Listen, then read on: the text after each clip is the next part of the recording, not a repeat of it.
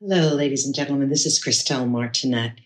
And as part of the idea um, of pleasure, it came to mind uh, to me that many people probably think that pleasure is a no no.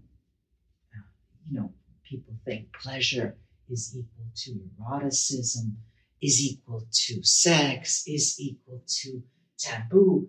And um, that is probably the reflection of the media and, and what we see, read, watch. But if you can just take a moment and think of the last time you felt pleasure when looking at a child or uh, or playing with a child, that will put you back on track as to what pleasure really means. And probably, I think, what we can say about pleasure that uh, would see us all agreeing is that pleasure is all about our senses. Uh, we feel through our senses. We see, we hear, we smell, we, um, we look. And the thing that um, probably the, the concept that most closely can um, help us in understanding pleasure and giving pleasure is the word sensations. Your sensation. What do you feel? What is your sensation? You went to a movie, uh, a new movie, everybody's talking. There's hype. What is all this hype about this new movie? And you go to the movie, and usually people will say, Well, how, how was it? Did you like it? Um, and yes or no is really just not an answer. It's, it's just not good enough, right? Um, and usually we'll just start and talk about the plot and describe the characters and what you liked, what you didn't like. But rarely do we use words like, this scene made me feel as if, or um, something similar to that. So the person who listens to us really gets the impression of what it meant for you. And no other words are really needed after that.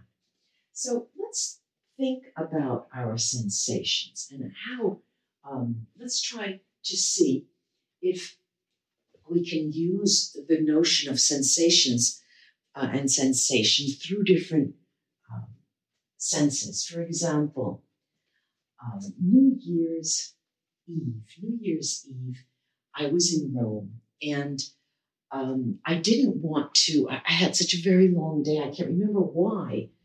Um, and I wasn't alone. I, I had uh, a friend with me, but um, the interesting part was that I really didn't want to go partying.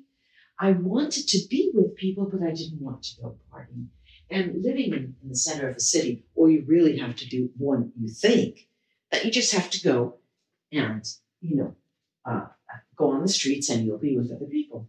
But I vaguely remember that there was an ordinance, um, a city ordinance that mayor had put out uh, that forbade the use of, of firecrackers or, or, a certain type of firecracker or something like that. So I thought, oh, well, this is going to be a really underplayed, you know, uh, underplayed New Year's and usually all the great firecracker people are in Naples, and and that's the place where you really have to stay under lock and key because it could be dangerous. You know, you hear these horrible stories.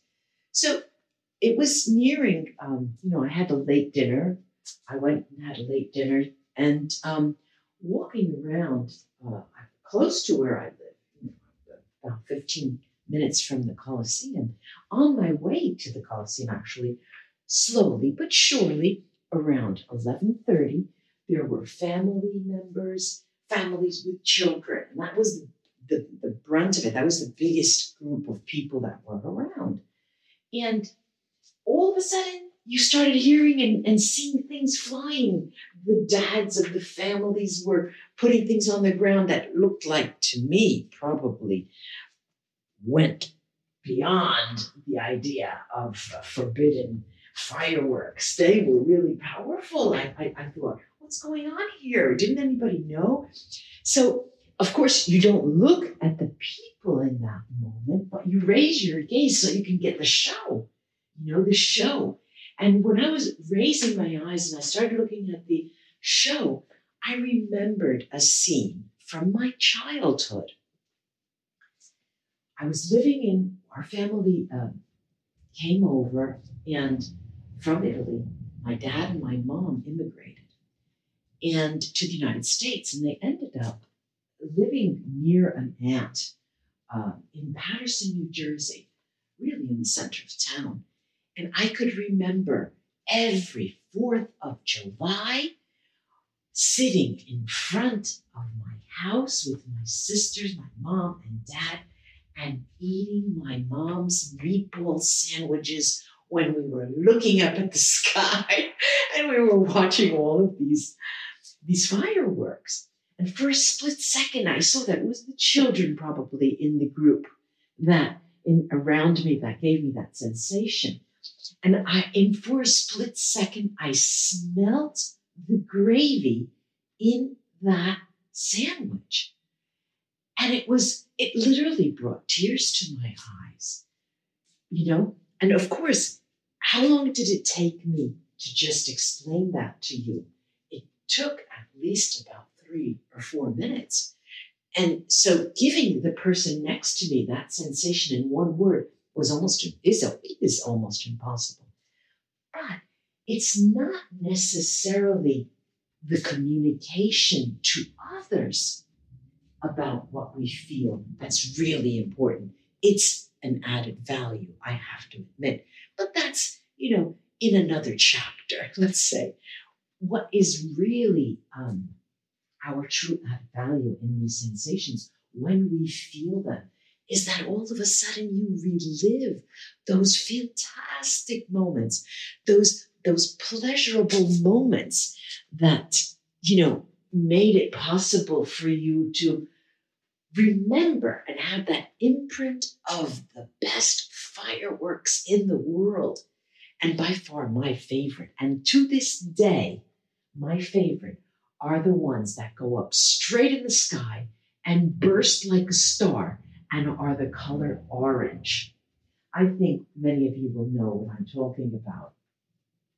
So, you know, that was a, a moment that brought back to me the sensation of the colors of these fireworks, the smell of the meatball sandwich I was eating, the taste of the sauce, and you know the feeling that that it was a holiday. There was celebration. That was definitely a sensation of celebration. Back in Rome, there I was on the street with my friend and watching this and have there were children and people couples kissing on the streets and you know people eating and and it was just a, a full of everything I, I was you know i thought to myself wow this really is life now why did i open you know this digression why did i uh, went go on to tell you about these fireworks when i was a child it's mother's meatball sandwiches. And I wasn't really a big eater. I was such a scrawny kid. They were always trying to make me eat with something. But I could remember those meatball sandwiches. Now, why did I do that? Well, I wanted to let you know that at my tender age today, I still, I still have that magic because it's magic really to be able to go back in time and touch on those precious moments when everyone was younger, when everything was different, but really is exactly the same as what I was experiencing then. Um, we lived at the time in front of factories. We were on corner, and there were factories all over us. You know, Paterson, the industrial silk producer, uh, you know, the greatest silk producer in the world. Well, the second best, I think it was in the 1900s. Um, and and so you got used to sleeping with that sound. They never closed. They were always working all night long. So in the summertime, the, the windows were open and you can hear this, this. Then after a while, you didn't hear it anymore. And I had to really think hard before I came out with this part of my story to you about the sound of the factories, because that was the underlying white noise or the background noise. That, that was fizzled out by my memory. It just went into the background.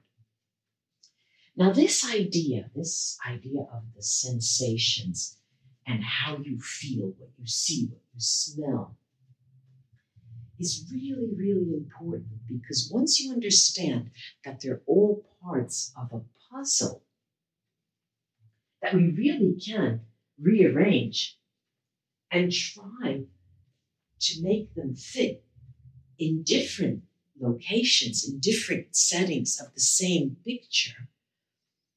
And if one doesn't work, you change it and you do another one. You just move it, move another piece the, until you get it right.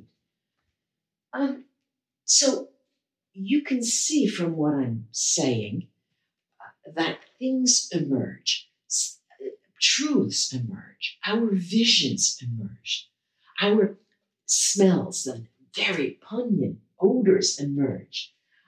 In that Fourth of July setting, we there was the falls, the um, Passaic Falls, I think it's called. There were these huge waterfalls, and it was a power uh, plant there. And where I lived was right under the falls. So when we looked up at the sky between the factories, we saw all these wonderful uh, visions.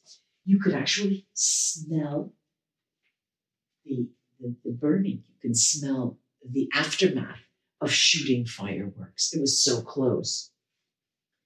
Now, when you sit and remember something like that, you can, just as I'm doing now, put some things in the background and bring something to the foreground.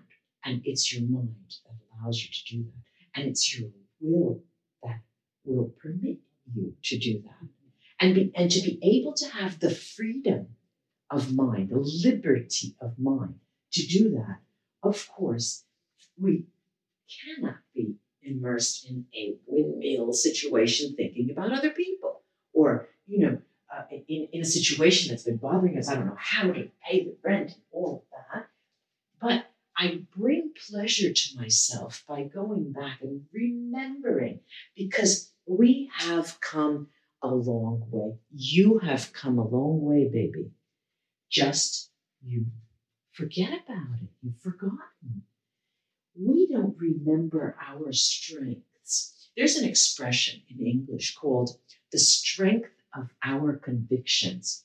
And that means that when we are convinced of something, when we have a fundamental feeling that, for example, we're living in a time of uh, pandemics. We, we have this uh, coronavirus and COVID 19 uh, virus around us. And daily, you know, on this side of the pond, I was an old New Yorker. I used to live in New York for many years. Um, grew up in New Jersey, but I lived in New York for many years. I really wait for, for in our time, in, in um, Central European time, it's about 6 p.m. in the afternoon, when we see, when I'm able to see, um, Governor Cuomo go live and talk about the situation. I feel like it's got now to time where I almost prepare my popcorn and sit and listen to him. Using him as an expression, because he comes off as being today, in this context, as being a very powerfully calm persona that makes us feel calm. And I'm not talking politics here. It's not blue white, like he says it's red, white, and blue. but the way he uses language and the way he has a uh, the power of his convictions. That's how come I use his. This is why I'm using him as an example. He talks freely about his mother, Matilda, his daughters, Michaela, and he's always talking about families. What can you do, he says, when you're in this situation of lockdown? Pick up the phone, call your lover, call your friend, see how they are, make contact. That communication is so, so important. The power of our convictions for uh, Andrew Cuomo is family. I'm not saying it's for all of us. The notion of family is very culture bound. It's culture bound. Uh, family doesn't mean the same thing in Sweden. It doesn't mean the same thing in India. It has an extended meaning in some places and a very restricted meaning in other places. Family in Indian tribes also mean our brothers, literally our blood brothers, our tribe in terms of our friends, our closest people closest to us in a geographical notion. So the family concept is very culture bound. But I'm using him as an example because he's in the media today so, so much. He has the power of his convictions, and no matter where you come from, no matter what color you are, and no matter where you live in the United States, what he says about New Yorkers being kind of heart and we protect each other. That's who we are. All of his all of his statements talk like family talk. We here are a family. In hospitals, it's the hospital family. You know, and it's very, very strong. Now, bringing that to sensations, linking the power of our convictions to sensations is an extremely powerful tool. First of all, for our own benefit. What do you firmly believe? Do you believe that all men and women are created equal? Then when you toot your horn, you will be so, so powerful that people will sit and listen. Or, for example, if you are a working girl, literally, and turn tricks during the daytime or nighttime, and you are you firmly believe that that has transformed your life and your very soul, get up, talk about it. People will be mesmerized. I'm talking about remembering who we are, how we got here, and where we are going. Ladies and gentlemen, it was a pleasure. I will be back. Namaste. Have a good one today.